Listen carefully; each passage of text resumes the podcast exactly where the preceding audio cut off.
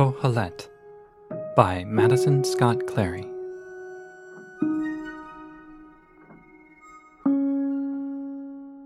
Qoheleth 2305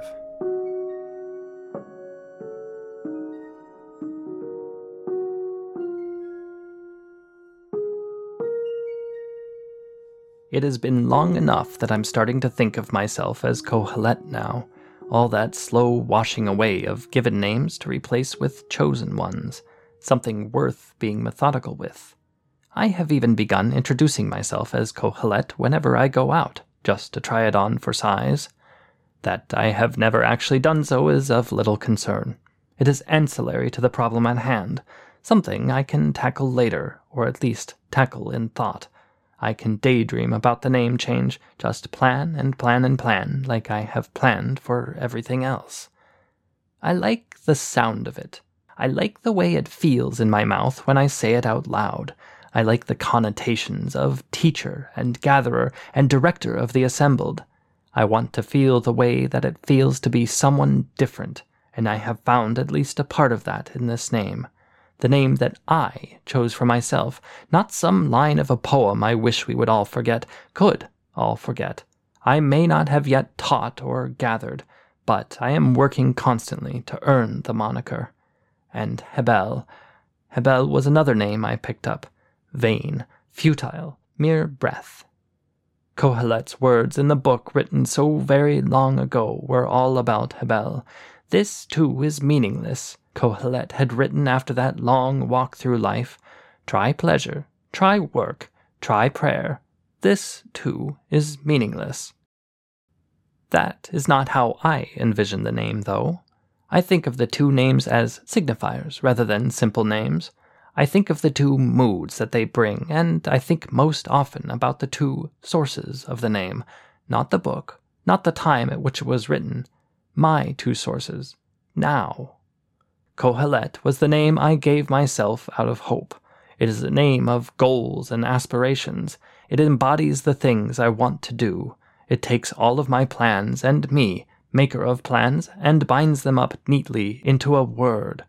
Ties a pretty bow to the top, a single word, a name, and also a rejection of the name.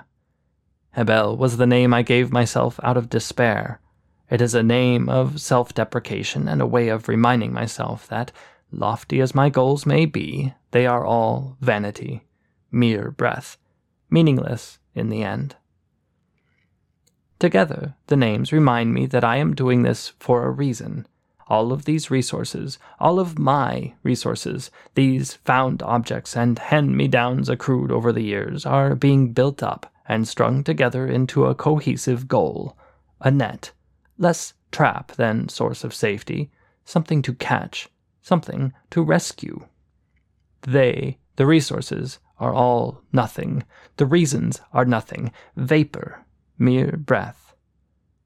The whole plan is nothing except for the truth underlying it, not to fear God, but to to something, to do something, to be something, to get the whole clade to see. My clade. No, my old clade. I am not of the ode any longer. I am Hebel Qoheleth now. Hebel Qoheleth. The old name is dead. I have followed it to the letter. I chose death as I must, as we all must. I am Hebel Qoheleth.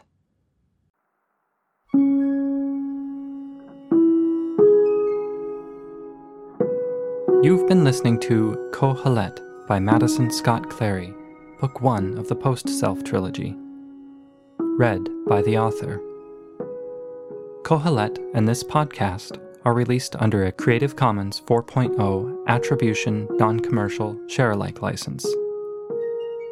Music by Chad Crouch, released under a Creative Commons 3.0 Attribution Non Commercial license. Qoheleth is available as a paperback and ebook at qoheleth.makyo.ink. That's Q O H E L E T H dot M A K Y O dot I N K. If you'd like to support more of my writing, you can do so on Patreon at patreon.com slash makyo. That's patreon.com slash M-A-K-Y-O. Thanks for listening.